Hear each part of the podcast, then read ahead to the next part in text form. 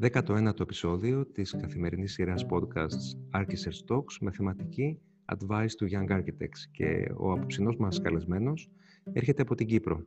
Σπούδασε αρχιτεκτονική στο Εθνικό Μετσόβιο Πολυτεχνείο, όπου ολοκλήρωσε και μεταπτυχιακές σπουδές στην αρχιτεκτονική έρευνα, προτού μετακομίσει στο Λονδίνο για να σπουδάσει στο Design Research Laboratory του Architectural Association. Είναι υποψήφιος διδάκτορας του UCL, Bartlett, με ερευνητικό τίτλο Robotic Aided Material Transliterations of Computational Geometries, ενώ κατέχει τη θέση του Senior Scientist στο Institute of Experimental Architecture στο Innsbruck της Αυστρίας, όπου διδάσκει Robotic Fabrication στο Rex Lab και Design Studios. Για χρόνια διεύθυνε το AA Visiting School στην Κύπρο και το Innsbruck και δίδασκε Computational Tools στην Bartlett και Diploma Studio στο London South Bank University έχει συνεργαστεί ως Lead Architect και Computational Designer σε αρχιτεκτονικούς διαγωνισμούς με τους MBRDV, ενώ ο συνέτερος στο γραφείο Ferreus and Associate Architects έχει ολοκληρώσει μεγάλο αριθμό έργων σε Κύπρο και Ελλάδα. Έχει κερδίσει πολυάριθμα βραβεία σε αρχιτεκτονικούς διαγωνισμούς, συμπεριλαμβανομένου πρώτου και δεύτερου βραβείου, ενώ η ερευνητική του εργασία έχει εκτεθεί στο London Festival of Architecture, στη Royal Academy of Arts, στο AA Members Room και στην Arup Gallery. Το 2013 ιδρύει με μια πολυάριθμη ομάδα μελών το Decode Fab Lab, ένα prototyping και fabrication lab στην Αθήνα, ενώ από το 2019 είναι coordinator στο νέο Master of Science in Computational Design and Digital Fabrication στο Πανεπιστήμιο της Λευκοσίας. Η συζήτηση αυτή γίνεται με αφορμή τα Archisearch Portfolio Reviews, στα οποία συμμετέχει ως reviewer και μέντορας και θα βοηθήσει με την εμπειρία του νέους επαγγελματίες αρχιτέκτονες και designers, οι οποίοι αναζητούν κάποια κατεύθυνση για την επαγγελματική τους πορεία ή και τα μεταπτυχιακά τους. Κυρίες και κύριοι, κοντά μας είναι ο Παύλος Φεραίος. Παύλο, καλησπέρα. Βασίλη, καλησπέρα και από μένα και ευχαριστώ για την πρόσκληση. Ε, συγχαρητήρια για την πρωτοβουλία και για όλο τον κύκλο συνεντεύξεων που έχεις αναλάβει να κάνεις στο Art Ε, μπορούμε να ξεκινήσουμε. Σε ευχαριστούμε πάρα πολύ που είσαι κοντά μας. Πώς σε βρίσκουμε αλήθεια τώρα, είσαι Αυστρία ή Κύπρο; Αυτή τη στιγμή είμαι στην Κύπρο. Ε, μπορώ να πω ότι είμαι αποκλεισμένος στην Κύπρο και δεν μπορώ να ταξιδέψω πλήρως στην Αυστρία. Αλλά κατά κύριο λόγο τα τελευταία δύο χρόνια βρίσκομαι στην Κύπρο. Ε, ταξιδεύοντας συχνά στην Αυστρία για τη διδασκαλία αλλά μετά από ένα κύκλο τουλάχιστον δεκαετία που ήμουν στο εξωτερικό, στο Λονδίνο, στην Αυστρία και στην Αθήνα, ε, τα τελευταία δύο χρόνια έχω επιστρέψει στην Κύπρο στο γραφείο το, ε, με τον αδερφό μου, Ferreos and Associates Architects, και έχουμε ξεκινήσει μια διαδικασία rebranding και αναδιοργάνωση του γραφείου. Πολύ ωραία. Μίλησέ μας λίγο για την πορεία σου. Ε, κοίταξε, έχω σπουδάσει στο Πολυτεχνείο ε, έχω τελειώσει αρχιτεκτονική στο Εθνικό Μετσόβιο Πολυτεχνείο, όπου συνέχισα μεταπτυχιακέ σπουδές. Ένα δίπλωμα ειδίκευσης θεωρία και ιστορία της αρχιτεκτονική. Ε, τελείωσα το 2007 και τα δύο πτυχία και μετά έφυγα πήγα στην AA. Τελείωσα στο Design Research Laboratory της AA και μετά ξεκίνησα να διδάσκω στο Λονδίνο. Ε, ξεκίνησα διδακτορικό στην Bartlett το UCL το 2012 στο Robotic Fabrication με supervisor του Marian Coletti. Ξεκίνησα να διδάσκω στην Bartlett, στην AA, στο Southern University και ταυτόχρονα είχα πάρει ένα visiting position στην, ε, στην Αυστρία, το Innsbruck. Ε, από εκεί πες μου. Τι σε τράβηξε στην ε, διδασκαλία και την έρευνα; Ε, κατά κύριο λόγο, με, μετά τις σπουδές στο Λονδίνο, ε, ε, δημιούργησα μία μια νέα νοοτροπία για την, ε, για την αρχιτεκτονική και ιδιαίτερα για την αρχιτεκτονική έρευνα ε, σε σχέση με το design research. Αυτό ακριβώς είχα σπουδάσει, design research laboratory. Οπότε είχε ανοιχτεί ένα νέο field για μένα σε σχέση με την έρευνα, με το computational design, που ήταν ένα emerging field στο discipline της αρχιτεκτονικής τότε. Δεν είχε ακόμα ξεκαθαρίσει ο computational designer αν είναι designer, αν είναι intermediate ε, stage μεταξύ του αρχιτέκτονα και της κατασκευής. Οπότε, μέσω της διδασκαλίας, ε, καταλαβαίναμε και εμείς περισσότερο τι είναι αυτό το νέο field στην αρχιτεκτονική. Ε, ταυτόχρονα, σε αντίθεση με την Ελλάδα, ε, υπήρχε ένα μεγαλύτερο, ένα πολύ πιο μεγάλο ευρύ φάσμα εφαρμογής της έρευνας στο εξωτερικό και στο Λονδίνο.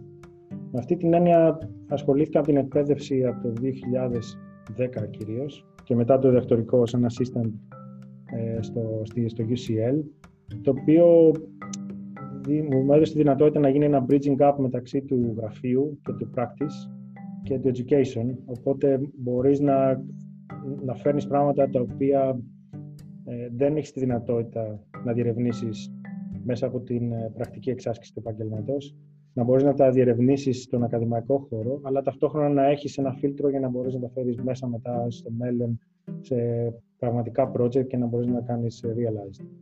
Ε, αυτή η σύνδεση μεταξύ ε, εξάσκησης αρχιτεκτονικής και διδασκαλίας αρχιτεκτονικής είναι ε, πολύ σημαντική, τουλάχιστον σε ό,τι αφορά εμένα, αλλά νομίζω και για τα περισσότερα επιτυχημένα γραφεία πάντα έχουν ε, ένα outreach στο, σε ένα education institute με το οποίο μακροχρόνια συνδέονται. Πες μας λιγάκι τι σημαίνει senior scientist και τι είναι αυτό ακριβώς που κάνεις.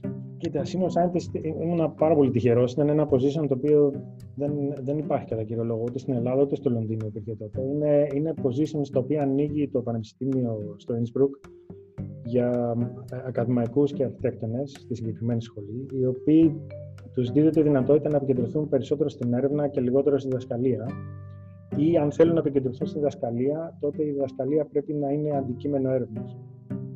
Αυτό δίδει τη δυνατότητα παράλληλα με, την, με τη δημιουργία του Rex Lab που ξεκίνησε στο Innsbruck το 2011 δίνει τη δυνατότητα κάθε χρόνο να θέτουμε νέα ερευνητικά αντικείμενα και διδασκαλικά αντικείμενα με την, με την έννοια ότι δεν επαναλαμβάνουμε κάθε χρόνο το ίδιο curriculum.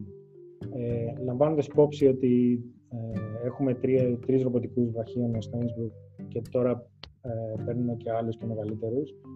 Ε, σε συνδυασμό με σπόνσορες από την αγορά εργασίας, κυρίως σε υλικά, μπετόν, πυλό, πλαστικό κλπ.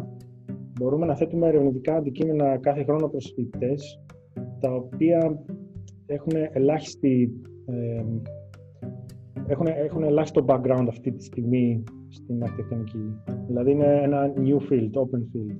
Αυτό απελευθερώνει τους φοιτητές να μπορέσουν να, να έρθουν σε μία να το εξηγήσω σωστά αυτό, να έρθουν σε μία αντιπαράθεση με υλικά, παραδοσιακά υλικά, αλλά να τα αντιμετωπίσουν με ένα εντελώς ε, καινοτόμο και καινούργιο τρόπο, ε, χρησιμοποιώντας τα ρομπότ. Οπότε ερχόμαστε να βρούμε εφαρμογές ε, υλικών όπως το μπετόν μέσα από ρομποτικούς βραχίονες, 3D printing ή, ή cutting ή milling ε, σε αρχιτεκτονική, ταυτόχρονα μέσα από ένα στούντιο το οποίο έρχεται και υλοποιεί κάποια συγκεκριμένα designs τα οποία μετα, μεταφέρονται στο RexLab για κατασκευή.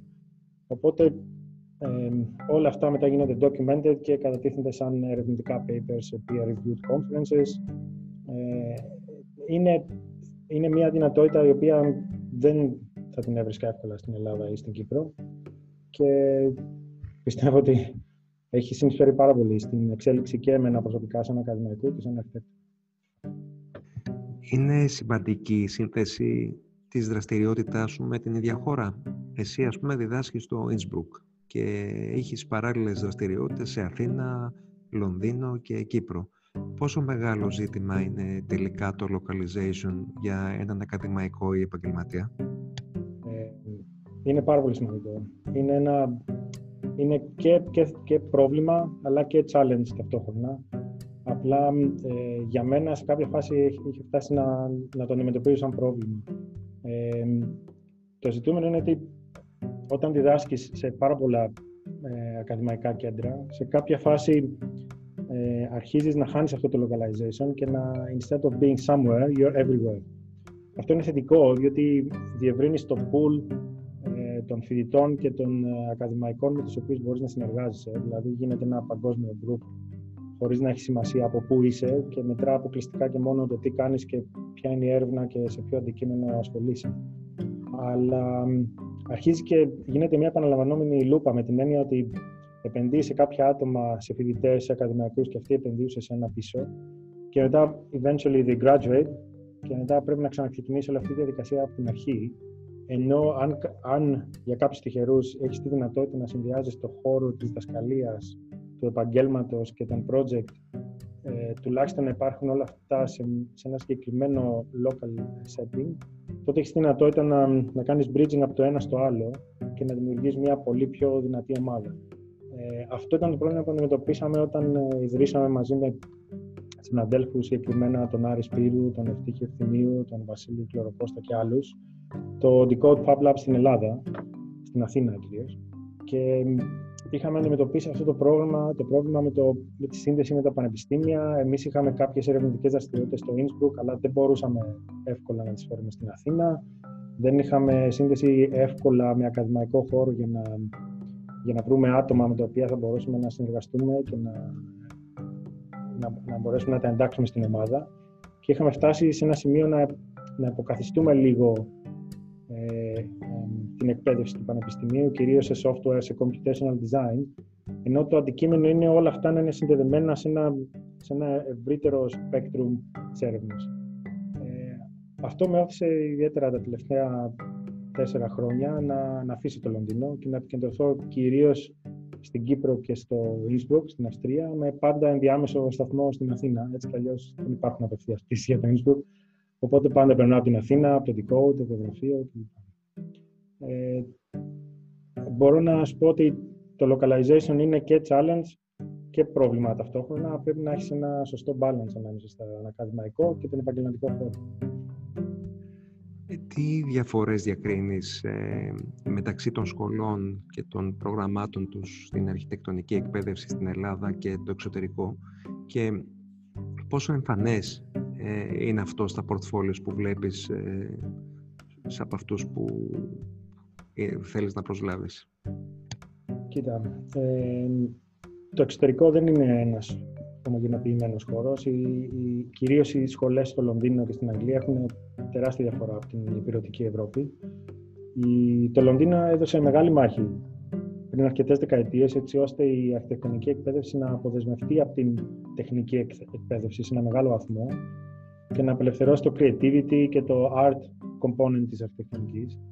Ε, αυτό έχει και θετικά και αρνητικά. Αλλά αυτή είναι η βασική διαφορά σε σχέση με την Ελλάδα που είναι, είναι πιο structurally oriented η εκπαίδευση. Έχει μεγάλο ιστορικό background, μεγάλη έμφαση στην ιστορία και τη θεωρία της αρχιτεκτονικής, στην κατασκευή, στις οικονομικές λεπτομέρειες. Ε, στο Λονδίνο αυτό κατά κύριο λόγο αποκαθίσταται, υποκαθίσταται από την αγορά εργασίας και από το RIBA Part 3, το οποίο για να γίνει κάποιος αρχιτέκτονα πρέπει να περάσει μια έξτρα εξέταση, η οποία έχει μια εκπαίδευση που διαρκεί ένα χρόνο.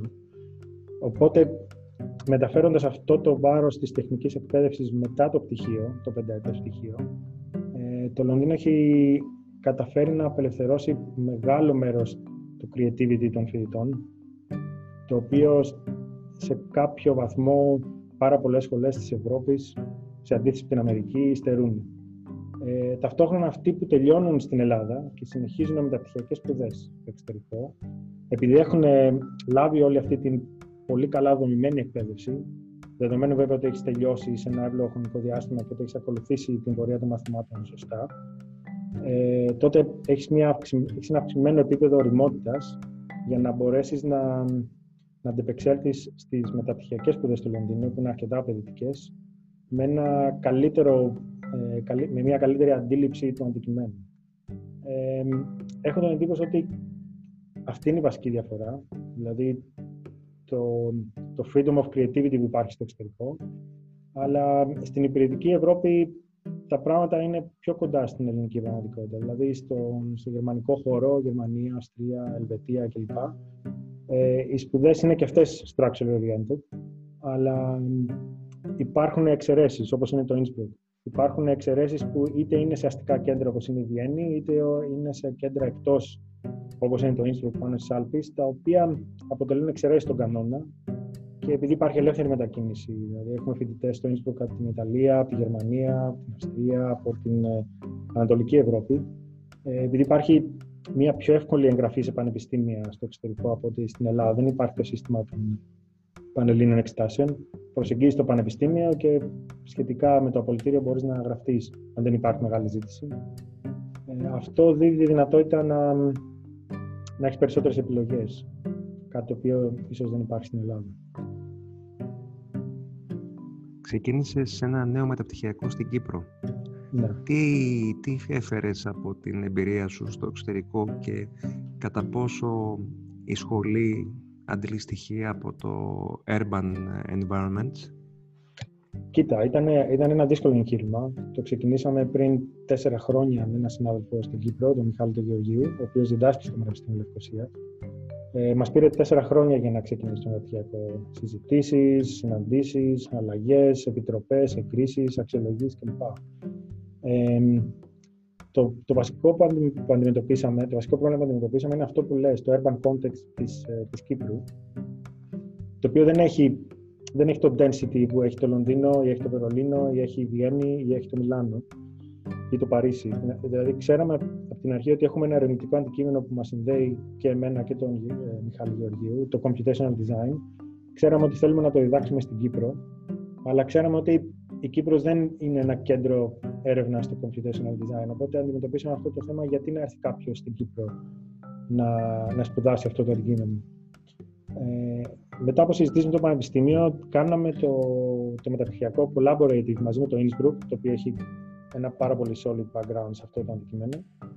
Και μετά από πρόταση του Πανεπιστήμιου Λευκοσίας μετατρέψαμε το, το πρόγραμμα σε distance learning. Βασικά είναι blended course, δηλαδή γίνεται το μισό online και το μισό είναι grounded, δηλαδή γίνεται με ε, workshop based στην ε, Λευκοσία και στην Αστρία. Ε, αυτό βόλεψε πάρα πολύ στη συγκεκριμένη κρίση με την επιδημία του κορονοϊού, διότι ήμασταν ήδη προετοιμασμένοι για online μαθήματα μέσω WebEx, μέσω online platforms και αυτό μας έδωσε τη δυνατότητα να, να υποκαταστήσουμε το urban context, το οποίο δεν ήταν σχετικό με το αντικείμενο στην Κύπρο, με ένα global environment του computational community. Και πιστεύω ότι, αν και είναι η πρώτη χρονιά φέτος και περιμένουμε να δούμε τα αποτελέσματα των διπλωματικών των φοιτητών του χρόνου, πιστεύω ότι έχουμε βρει ένα πάρα πολύ καλό balance, διότι διδάσκουμε όλα τα, τα computational αντικείμενα και τα software skills και τα theory of computation online σε καθημερινή, σε, κάθε, σε εβδομαδιαία βάση μαζί με τους φοιτητές. Και μετά ε, υπάρχουν κάποια ε, οργανωμένα ε, monthly workshops τα οποία γίνονται στην Κύπρο και στην Αυστρία, στα οποία οι φοιτητές έχουν δυνατότητα να εφαρμόσουν όλα αυτά τα οποία έμαθαν το προηγούμενο τρίμηνο. Ε, θέλω να πιστεύω ότι θα έχει επιτυχία το μεταπτυχιακό. Η πρώτη χρονιά είναι πάρα πολύ challenging και πολύ ενδιαφέρουσα και αναμένουμε με ανυπομονησία τις διπλωματικές των φοιτητών του χρόνου. Καλή επιτυχία. Ακούγεται πολύ ωραίο, πολύ ωραίο το πρόγραμμα, πολύ ενδιαφέρον. Ε, τι θα άλλαζε στην αρχιτεκτονική εκπαίδευση στην Ελλάδα, στην Κύπρο; Ε, έχω σπουδάσει στην Ελλάδα, όπως προείπα, και δίπλωμα στην αρχιτεκτονική και μεταπτυχιακό. Ε, ο, ο, ο, λόγος που έφυγα από την Ελλάδα ήταν διότι ολοκληρώνοντας 7 χρόνια σπουδών ε, υπήρχε ένα, και, και στους συναδέλφους και στους φοιτητές μου υπήρχε ένα αίσθημα ότι οι σπουδές ήταν αναλοκλήρωτες, ότι κάτι γίνεται πέραν της Ελλάδος το οποίο εμείς δεν είχαμε πρόσβαση και δεν είχαμε και τα εργαλεία για να το καταλάβουμε και τα εργαλεία για να το αντιμετωπίσουμε. Και με εργαλεία δεν εννοώ μόνο software skills και, και computer design, εννοώ και, και δεν είχαμε τα μεθοδολογικά εργαλεία για να καταλάβουμε πώς παράγεται μια αρχιτεκτονική τότε στο εξωτερικό. Ε, αυτό το αίσθημα της, ε, της μη ολοκλήρωσης της εκπαίδευσης σε ένα αρχιτέκτονα όταν παίρνει το πτυχίο του, σε συνδυασμό με μια πάρα πολύ δύσκολη αγορά εργασίας στην Ελλάδα και, και επίσης πολύ δύσκολη γραφειοκρατία υλοποίησης ενός έργου στην Ελλάδα, το οποίο καταστρέφει το creativity των νεαρών αρχιτεκτών πολύ εύκολα. Ε, είναι, είναι ένας δύσκολος συνδυασμός. Αν, αν θα άλλαζα κάτι, θα, θα προσπαθούσα να, να κάνω τις αρχιτεκτονικές σχολές, παρόλο που πιστεύω ότι έχει αλλάξει το κλίμα από τότε που τελείωσα εγώ, ε, να είναι πιο ανταγωνιστικές και πιο επικεντρωμένες στο innovation και στην έρευνα. Δηλαδή να, να βγαίνει κάποιος από τη σχολή και να, να μην έχει να μην έχει μάθει έναν τρόπο σχεδιασμού, αλλά να έχει μάθει μία μεθοδολογία στην οποία μπορεί να δημιουργήσει τρόπους σχεδιασμού. Δηλαδή να μην, να μην έχει βγει κάποιος από την αρχιτεκτονική με, με μια συγκεκριμένη κατεύθυνση και μια συγκεκριμένη γραμμή design και μια συγκεκριμένη μεθοδολογία επίλυσης προβλημάτων, αλλά να βγει με ένα, με ένα σύστημα το οποίο το, το επιτρέπει να δημιουργήσει μια χαρακτηριστική ταυτότητα για την εαυτό του. Δηλαδή να μην βγει με μια έτοιμη ταυτότητα, αλλά να του δώσει εργαλεία για να χρησιμοποιήσει στην, κυρίως στην πρώτη δεκαετία εξάσκηση του επαγγέλματος, που πιστεύω ότι είναι η δεκαετία στην οποία φτιάχνεις χαρακτήρα στην Αυτό θα άλλαζα και αυτό θα έκανε τις σχολές στην Ελλάδα ανταγωνιστικές με τις υπόλοιπες του εξωτερικού. Επίσης, αν, αν μπορούσα να αλλάξω κάτι στην πολιτική της εκπαίδευσης, θα άνοιγα τα πανεπιστήμια στους φοιτητές από το εξωτερικό, αλλά αυτό είναι κυρίως θέμα γλώσσας. Δηλαδή, τα, τα ελληνικά πανεπιστήμια είναι υπερβολικά secluded από άτομα στο εξωτερικό. Δηλαδή, το 95% των φοιτητών είναι Έλληνες, οπότε δεν έρχεσαι σε επαφή με άτομα από το εξωτερικό. Εξού και οι περισσότεροι φεύγουν είτε για Εράσμους είτε για μεταπτυχιακά αμέσω μετά την μικρή Πώς ε, συνδέεται η αγορά με την εκπαίδευση ή πώς μπορεί να συνδεθεί; Στην Ελλάδα ή γενικότερα; Ε, και στην Ελλάδα που μιλάμε και πώς γίνεται, ε. εφόσον γίνεται επιτυχημένα και στο εξωτερικό που τα έχεις δει; Ε, στο, εξωτερικό, στο εξωτερικό γίνεται πιο επιτυχημένα. Δηλαδή τα κατά κύριο λόγο όλα τα μεγάλα γραφεία αρχιτεκτονικής ή μεγάλες εταιρείες κατασκευών και υλικών, προμηθευτών κλπ. είναι είτε χορηγοί πανεπιστημίων, είτε συνδεδεμένοι με την ακαδημαϊκή έρευνα, είτε άτομα που ε, δουλεύουν σε γραφεία, διδάσκουν παράλληλα σε, σε πανεπιστήμια. Και είναι αναγνωρισμένη η σύνδεση αυτή.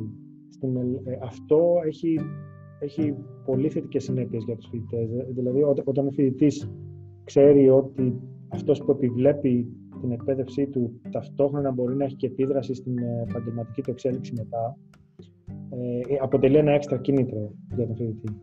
Ε, στην Ελλάδα δεν, ε, η αγορά εργασίας δεν έχει άμεση σχέση με τα πανεπιστήμια, τουλάχιστον όταν σπουδάζα εγώ, αλλά νομίζω ισχύει ακόμα αυτό. Ε, πέραν της ατομικής προσπάθειας που μπορεί να κάνει ο κάθε φοιτητής, ο κάθε καθηγητής, στο βαθμό που, που θέλει ο ίδιος, να, απλά να προσλάβει κάποιους φοιτητές τους οποίους έχει γνωρίσει μέσα από, το, μέσα από τη διδασκαλία και, θέλει να τους, και θεωρεί την αξιόλογη και θέλει να τους φέρει στο γραφείο του. Ε, εάν, εάν υπήρχαν κίνητρα για, για αρχιτεκτονικά γραφεία να συμμετέχουν σαν επισκέπτες μέσα από ετήσια προγράμματα διδασκαλίας σε πανεπιστήμια, που υπάρχουν ίσως στα περιφερειακά, στις περιφερειακές σχολές, όχι τόσο πολύ στο Πολυτεχνείο ή στη Θεσσαλονίκη, αλλά αν υπήρχαν κίνητρα να συνδέονται, αν υπήρχαν περισσότερες θέσεις για επισκέπτες, οι οποίες δεν είναι μόνιμες, είναι ετήσιες ή διετής, για να μπορούν να έρχονται καθηγητές και από το εξωτερικό, αλλά και από, ε, και από αρχιτεκτονικά γραφεία χωρίς να έχουν background εκπαίδευσης.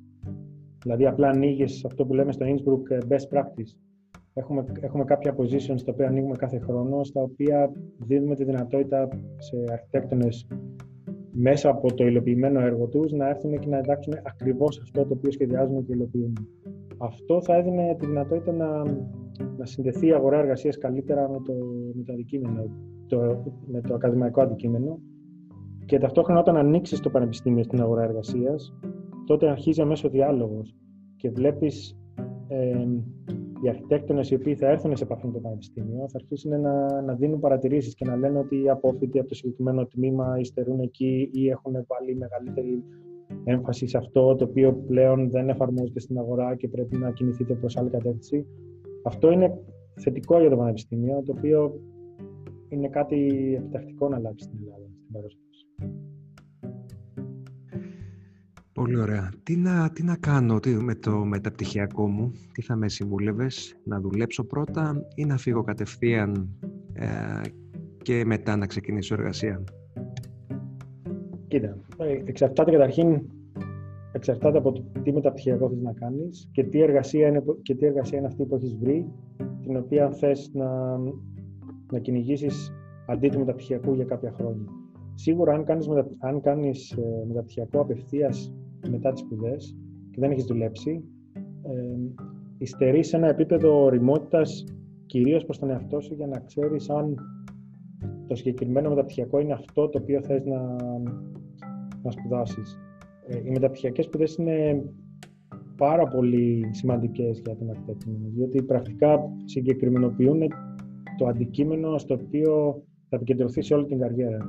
Δεν μπορείς Δηλαδή, αν, αν κάνεις λάθος μεταπτυχιακέ σπουδές ή δεν σε αντιπροσωπεύουν ή δεν σε χαρακτηρίζει αυτό το αντικείμενο, τότε είναι πολύ αρνητική επίπτωση στην, ε, στην εξέλιξή σου σαν επαγγελματίας και λειτουργεί και σαν αντικίνητρο. Δηλαδή, νιώθεις συνέχεια ότι σπούδασα αυτό και δεν το εφαρμόζω και είχα αυτή την ειδικότητα κλπ. Οπότε, εάν, ε, εάν έχεις ε, τη δυνατότητα να, να εργαστείς πριν να κάνεις μεταπτυχιακές σπουδές, ε, αυτό θα σου δώσει την ικανότητα να καταλάβεις τι είναι αυτό που δεν σε ενδιαφέρει στην αρχιτεκτονική ή τι είναι αυτό που δεν σε κινητοποιεί, έτσι ώστε να μπορέσεις να διαλέξεις πιο, πιο σωστά τη μεταπτυχιακή κατεύθυνση η οποία θα σε βοηθήσει στην εξέλιξή σου επαγγελματίας. Ταυτόχρονα, εάν, εάν φύγεις απευθείας, ε, ούτε αυτό είναι απόλυτα αρνητικό. Απλά πρέπει να είναι απόλυτα συνδεδεμένο ότι θες να κάνεις άμεσα αυτό το μεταπτυχιακό, διότι είσαι συνειδητοποιημένος ότι αυτό είναι το αντικείμενο στο οποίο, μέσω του οποίου μετά θα βρεις ε, δουλειά. Δηλαδή, αν θες να πάει να σπουδάσεις στο Λονδίνο, π.χ. στο δικό μου αντικείμενο, στο Computational Design, σημαίνει ότι έχεις ψάξει και έχεις βρει ότι υπάρχει ζήτηση για το συγκεκριμένο field από συγκεκριμένα γραφεία, τα οποία είναι συνδεδεμένα με το πανεπιστήμιο και αν, αν υλοποιείς τις σπουδές σου με, με καλό βαθμό και είσαι αναγνωρίσιμος ε, στα στο συγκεκριμένο field, τότε έχεις περισσότερες πιθανότητες να βρεις δουλειά. Αυτός είναι ένας λόγος για να πας να κάνεις μεταπτυχιακό αμέσως. Ε, είναι, είναι, ε, Βασίλη, είναι καθαρά θέμα balance και το ένα σου δίνει τη δυνατότητα να έχεις καλύτερο οριμότητα στις σπουδές. Δηλαδή, εγώ έκανα μεταπτυχιακές σπουδές στην AEA, ήμουν 30 χρονών. Ε, θέλω να πω, δεν ήμουν καθόλου νεαρός και είχα ήδη δουλέψει 4 χρόνια. Ε, ήταν δύσκολο, είχα συμφιλητέ που ήταν 22 και 21 και ένιωθα πάντα ότι άργησα κλπ. Αλλά άμα, είσαι, άμα έχεις την οριμότητα και είσαι συνειδητοποιημένος στο τι θες να σπουδάσεις, γιατί έχεις δουλέψει πρώτα, ε, λειτουργείς σαν ε, κίνητρο και σαν added και προσδίδει ένα added value στις μεταπτυχιακές σπουδές. να καθόλου αυτό που άφησες πίσω για να σπουδάσεις, δηλαδή το χρόνο που τον εργασιακό δεν είναι λίγο δύσκολο να φύγεις πάνω που έχεις βρει μια σειρά και να την αγορά εργασίας και να... Είναι, ε, ναι, είναι δύσκολο. Εξαρτάται από τη συγκυρία βέβαια. Ε, εξαρτάται από τη συγκυρία. Δηλαδή, αν πούμε, πολλά άτομα φύγανε μέσα στην οικονομική κρίση από το 9 μέχρι το 2015, οπότε δεν υπήρχε κάποια προσφορά στην Ελλάδα από την αγορά εργασίας, οπότε δεν είναι ότι είχαν άλλη επιλογή. Το δύσκολο είναι ε, να κάνεις ένα κενό, το που έλεγα πριν, δηλαδή να είσαι στην αγορά εργασίας και να, και να είσαι επιτυχημένος, να πάει να κάνεις μεταπτυχιακέ σπουδές και να γυρίσεις πίσω στην αγορά εργασίας εκτός του αντικειμένου που έχεις σπουδάσει. Αυτό, αυτό δημιουργεί. Αυτό είναι χειρότερο. Okay. Ναι, δημιουργεί ένα fracture ένα κενό στην, στην πρακτική σου εξάσκηση, το, το οποίο το έχεις γεμίσει με ακαδημαϊκή έρευνα, η οποία μετά δεν μπορείς να την εφαρμόσεις, γιατί γύρισες πίσω από εκεί που ξεκίνησες. Ε, αλλά εάν έχεις εάν έχεις δικό σου πράκτης όπως είχα εγώ και βρεις τρόπο να το διαχειρίζεσαι με συνεργάτες και να φύγεις για μεταπτυχιακές σπουδές και να έρθεις πίσω και να εφαρμόσεις αυτά που έμαθες, τότε προφανώς είναι πολύ μεγάλο κίνητρο και έχει και έχει εφαρμογή στην ε, πρακτική εξάσκηση. Δηλαδή έχει added value. Και αναζωογονητικό φαντάζομαι. Ναι, ναι, σίγουρα. Πολύ. Ε, τι συμβουλές θα έδινες σε ένα νέο αρχιτέκτονα; Ε, δύσκολη ερώτηση. Ε, σε ό,τι αφορά, με βάση τη δική μου εμπειρία, δεν είναι γενική, γενική συμβουλή, ε, θα, είναι, θα ήταν να προσπαθήσει να, να δώσει χρόνο στον εαυτό του για να φτιάξει χαρακτήρα στο design. Καταρχήν να επικεντρωθεί στο design. Δηλαδή να μην χρησιμοποιεί κάτι που κάνουμε συχνά οι αρχιτέκτονες, να μην χρησιμοποιεί κατασκευαστικά θέματα ή οικονομικά θέματα ή θέματα budget ή θέματα ε, γραφειοκρατίας και διαδικασιών στην Ελλάδα για να, για να υποτιμά και να, και να, να κάνει πιο συμβατικό το σχεδιασμό του και το design. Αξίζει να κυνηγήσεις το design όσο και αν ε, είναι συνθλιπτικός ο χώρος της Ελλάδος για, για δημιουργικότητα και design. Άρα, αλλά ταυτόχρονα θα, θα του έλεγα να αφήσει τουλάχιστον μία πενταετία ή δεκαετία στον εαυτό του, το, το δικαίωμα στον εαυτό του για μία δεκαετία να δημιουργήσει αυτό το χαρακτήρα. Να μην, ε, να μην, να μην προσπαθεί να, να φτιάξει χαρακτήρα στο design από τα πρώτα χρόνια που αρχίζει να ξεσκεί το, να προσπαθεί να φτιάξει χαρακτήρα, αλλά να μην θεωρεί ότι μπορεί να καταλήξει σε, σε μία κατεύθυνση πολύ νωρίς. Διότι όσο δεν υλοποιείται αυτή η κατεύθυνση, τότε λειτουργεί και συνθετικά για τον ίδιο και τις προσδοκίες του και την ε, αυτοεπίθεση του. Αλλά ταυτόχρονα, ε, εάν αναγκαστείς να το κάνεις πολύ νωρίς, τότε δεσμεύεις και τον εαυτό σου και περιορίζεις το creativity και τη δυνατότητά σου να, να προσαρμόζεσαι και να ε, αναδημιουργήσει και να βρίσκεις νέες ε, κατευθύνσεις στο design και νέο χαρακτήρα στο, στο project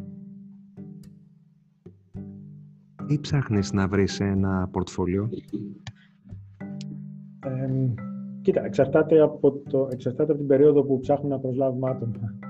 Άλλο αν ψάξεις ένα project manager και άλλο αν ψάξεις ένα designer και άλλο αν ψάξεις ένα intern. Ανάλογα με το, ανάλογα με το τι ψάχνεις, ε, ψάχνει να βρεις ε, κυρίως τις, τα slides εκείνα, όπως λέμε στο portfolio, τα οποία αποδεικνύουν ότι ο φοιτητής έχει την ικανότητα να κάνει deliver αυτό το οποίο περιγράφει στο portfolio ε, αν θεωρήσουμε κατά κύριο λόγο ότι μιλάμε για portfolio ε, πρόσφατα από φύτων, από αρχιτεκτονικές σχολές, ε, παίρνουμε ως δεδομένο ότι το portfolio απαρτίζεται κυρίως από όλες τις ε, εργασίες που έχει κάνει στις σπουδές του. Ε, αυτό σημαίνει ότι προσπαθείς με μεγάλη δυσκολία στην αρχή να αποκωδικοποιήσεις ποιο από, όλες αυτά, ποιο από όλα αυτά τα ερευνητικά αντικείμενα που έχει ένας φοιτητής στο portfolio του ε, είναι αυτό που πραγματικά τον χαρακτηρίζει. Κυρίως ποια ήταν ομαδικές εργασίες, τι έχει κάνει σε αυτές τις εργασίες και προσπαθείς να, προσπαθείς να δεις το χαρακτήρα που έχει μέσα ο φοιτητής στο πορτφόλιο και αν ο ίδιος δεν το έχει κάνει ξεκάθαρο, δηλαδή ότι με ενδιαφέρει αυτό το αντικείμενο, ε, να καταλάβεις εσύ ποιο είναι το αντικείμενο στο οποίο μπορεί να τον κινητοποιήσεις θετικά εάν τον προσλάβεις στο γραφείο.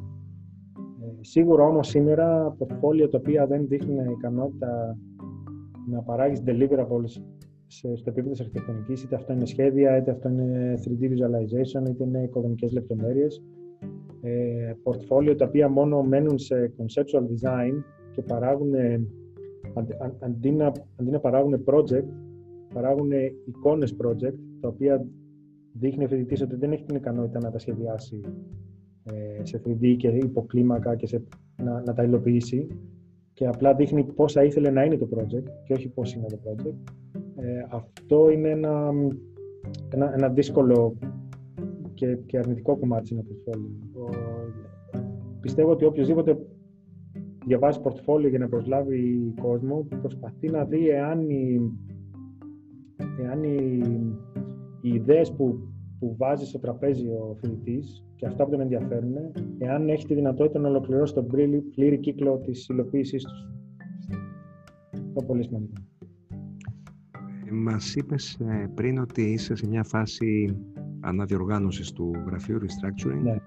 Ε, θέλω να μου πεις πώς περνάς από ένα γραφείο one-liners σε ένα collaborative office πιο research, ε, research-based; Κοίταξε, καταρχήν πρακτικά το πρώτο πράγμα που κάνουμε ή το πρώτο πράγμα που κάνει σε μια τέτοια φάση είναι να αλλάξεις, ε, αλλάξεις χώρο. Αλλάξαμε περιβάλλον, ε, μετακομίσαμε σε ιδιόκτητα γραφεία, ανακαινήσαμε τα γραφεία με χαρακτήρα το οποίο εκφράζει τον νέο τρόπο εργασίας που έχουμε. Δηλαδή πιο open space ε, χώρους, collaborative χώρους, δυνατότητα να επικοινωνήσουμε με συνεργάτες στο εξωτερικό, μέσω ε, WebEx systems και online systems. Ε, η αλλαγή χώρου ε, λειτουργεί λειτουργεί θετικά στην έννοια ότι είναι ένα passage. Δηλαδή, μεταφέρεις από ένα στάδιο το οποίο δεν είναι κατά ανάγκη αρνητικό. Δεν θεωρούμε ότι το παρελθόν είναι αρνητικό. Αλλά θεωρούμε ότι έχει αλλάξει πλέον ο τρόπος του επαγγελματό και χρησιμοποιούμε την, ε, την αλλαγή χώρου ως ένα μεταβατικό στάδιο για να μας αναγκάσει να δημιουργήσουμε ε, νέους τρόπους συνεργασίας μέσα στο γραφείο. Αυτό είναι το πρώτο που κάναμε. Το δεύτερο, ε, βρήκαμε Καταρχήν να πω ότι στο γραφείο μου μαζί με τον αδερφό μου και το γραφείο το έχει ιδρύσει ο πατέρας μου το 1972. Ε, το, το βασικότερο που κάναμε είναι ότι καθίσαμε κάτω και φτιάξαμε κάποια βραχυπρόθεσμα σχέδια ανάπτυξης του γραφείου. Δηλαδή, είπαμε πού θέλουμε να απευθυνθούμε, με ποιο τρόπο θα απευθυνθούμε και ποιο είναι το πελατολόγιο και τι μας ενδιαφέρει να κάνουμε. Δηλαδή, αντί να βρισκόμαστε σε ένα σύστημα που είχαμε συνηθίσει, δηλαδή να μας προσεγγίζουν οι πελάτες κατά κύριο λόγο χωρίς να τους κυνηγούμε εμείς, διότι έχει, μια, έχει 40 χρόνια προσεγγίσουμε εμείς πελάτες και να δώσουμε συγκεκριμένη κατεύθυνση στο τι θέλουμε να κάνουμε. Ε, αυτό αυτό έχει γίνει τα τελευταία δύο χρόνια. Δεν, δεν μπορώ να πω ότι έχει ε, ολοκληρωθεί η μετάβαση. Αλλά για να γίνει αυτό έπρεπε να, έπρεπε να μεταφερθούμε από την αντιμετώπιση των project σαν one-liner. Δηλαδή, όταν έρχεται ένα νέο project στο γραφείο, δεν, κατά ανάγκη δεν το μοιράζουμε. Ότι λέμε ότι αυτό το κάνει αυτό, αυτό το αναλάβει εκείνος. Αντιμετωπίζουμε τα project ομαδικά και προσπαθούμε να δούμε με ποιο τρόπο μπορούμε να φτιάξουμε διάφορα σενάρια, διάφορα version του design, έτσι ώστε πριν καταλήξουμε σε αυτό το οποίο θα προτείνουμε στον πελάτη, να έχουμε φτιάξει ήδη πολλαπλά versions και πολλαπλές ε, προσεγγίσεις του έργου, ε, έτσι ώστε να μπορέσουμε να δείξουμε στον πελάτη ότι έχουμε κάνει μια ερευνητική διαδικασία και καταλήξαμε σε αυτό, γι' αυτό και αυτό και αυτόν τον λόγο. Ε, προσπαθούμε να είμαστε όσο δυνατό multidisciplinary, ε, ε, να έχουμε ε, input και από μία αρχιτέκτονα στο γραφείο, από άτομα στο εξωτερικό. Ε, προσπαθούμε να προσλαμβάνουμε άτομα τα οποία δεν είναι από την Κύπρο. Ε, είχαμε άτομα από την Ιορδανία και άτομα από την Ελλάδα το τελευταίο διάστημα να δουλεύουν στο γραφείο. Και θεωρούμε ότι κάθε άτομο το οποίο εργάζεται στο γραφείο έχει ένα δικό του added value το οποίο μπορεί να, να προσφέρει κάτι στο project. Προσπαθώ να μην έχουμε κατά ανάγκη lead designers, να κάνουμε συνεργασίες με το εξωτερικό. Συνεργαζόμαστε με γραφεία στην Ελλάδα για μεγάλα project. Και χρησιμοποιούμε αυτή τη μετάβαση, όπως είχα πει και πριν, για να βρούμε έναν, ένα νέο χαρακτήρα, όχι με την έννοια ότι προσπαθούμε να βρούμε μια νέα κατεύθυνση στο design, αλλά θεωρώντας ότι μήνυμου ανά δεκαετία τα γραφεία πρέπει να ανανεώνονται στο πώς προσεγγίζουν τα project και την αρχιτεκτονική, θεωρούμε ότι η δεκαετία του 20 θα είναι μία από αυτές τις δεκαετίες τουλάχιστον για μας. Πολύ ωραία. Και φτάσαμε στην τελευταία μας ε, ερώτηση. Ήθελα να σε ρωτήσω πόσο επηρεάζει η τεχνολογία τον τρόπο που γίνεται η αρχιτεκτονική σήμερα; Έχει απελευθερώσει τη δημιουργικότητά μας; Ναι, ε, ενδιαφέρουσα ερώτηση.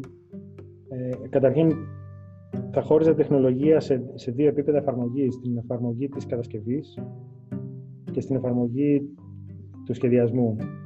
Δηλαδή, η τεχνολογία που εφαρμόζεται στην κατασκευή σίγουρα έχει δώσει περισσότερες δυνατότητες στον αρχιτέκτονα να υλοποιήσει σχέδια που δεν θα μπορούσε ε, προηγούμενες δεκαετίες και διαρκώς ανανεώνεται. Δηλαδή, ανανεώνονται οι κατάλογοι τους οποίους έχουμε να χρησιμοποιήσουμε για δομικά υλικά και ανανεώνονται και εξελίσσονται διαρκώς οι τεχνολογίες με τις οποίες μπορούμε να υλοποιήσουμε τα έργα τα οποία σχεδιάζουμε.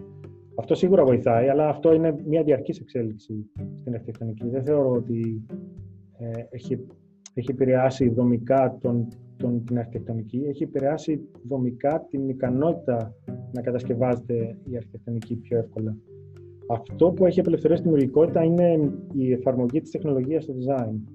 Και δεν είναι τόσο θέμα software και CAD design και BIM design, το οποίο ε, δίνει τη δυνατότητα να, να σχεδιάζεις με μεγαλύτερες ταχύτητες και με μεγαλύτερη ακρίβεια και λεπτομέρεια ε, κτίρια και γενικά την αρχιτεκτονική. Ε, πιστεύω ότι η μεγαλύτερη ε, προσφορά της τεχνολογίας στην απελευθέρωση της δημιουργικότητας είναι ότι έχει δώσει τη δυνατότητα σε νεαρούς φοιτητές ή ε, πρόσφατους graduates αρχιτεκτονικής με ελάχιστα resources, κάτι το οποίο δεν ήταν δυνατό στο παρελθόν, να συμμετέχουν και να κάνουν deliver project ή να συμμετέχουν σε διαγωνισμούς και να μπορούν να έχουν τον, τον πλήρη κύκλο από, το, από, το, από τη σύλληψη ενός concept του design μέχρι το σχεδιασμό, την, την, ε, την αναπαραστατικότητα μέσω 3D, τις μακέτες, την υλοποίηση, έτσι ώστε με ελάχιστα resources, με δύο laptop, δύο άτομα, μπορούν, εάν έχουν λάβει τη σωστή εκπαίδευση και τα σωστά skills από το πανεπιστήμιο, να μπορέσουν να ενοποιήσουν μια ιδέα και να συμμετέχουν σε ένα διαγωνισμό ο οποίος βρίσκεται οπουδήποτε στον κόσμο, μπορούν να καταθέσουν τις ιδέες τους μέσω mail.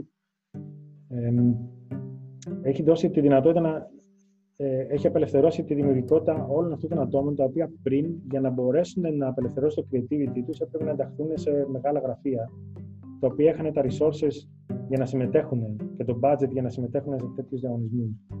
Θεωρώ ότι αυτό είναι η δυνατότητα. Δηλαδή, το γεγονός ότι με ελάχιστα resources αν έχεις την ε, σωστή εκπαίδευση και τα σωστά skills, να μπορέσεις να στήσεις ένα home office σαν πρώτη βάση για να κυνηγήσεις project και πελατολόγιο μέσω του οποίου μετά θα δημιουργήσεις ένα professional practice.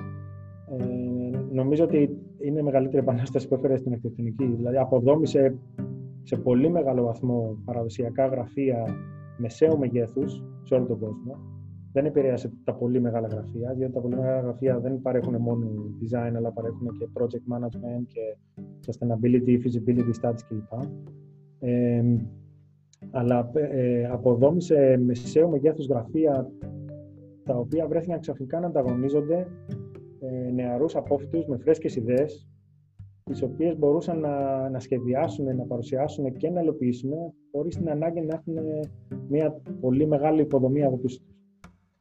Και νομίζω ότι οποιοδήποτε δεν εκμεταλλεύεται αυτό το γεγονός, οποιοδήποτε φοιτητής ε, τελειώνει τις σπουδές του και δεν επικεντρώνεται στο να εκμεταλλευτεί αυτές τις δυνατότητες, να συμμετέχει σε διαγωνισμούς, να, να, να σχεδιάζει έστω και projects without clients, imaginary projects που λέγαμε εμείς, για να μπορεί να εξελίσσει και να μένει relevant με το, στο χώρο design, όποιος δεν το εκμεταλλεύεται αυτό, μάλλον δεν, ε, δεν εκμεταλλεύεται όλες τις δυνατότητες που δίνει σήμερα η τεχνολογία. Πολύ σωστά. Παύλε, σε ευχαριστούμε πάρα πολύ που ήσουν κοντά μας. Ε, ευχαριστώ εγώ, Βασίλη, για την πρόσκληση και σε χαρακτήρια ξανά για την πρωτοβουλία για τη συνέντευξη. Να είσαι καλά. Καλή συνέχεια.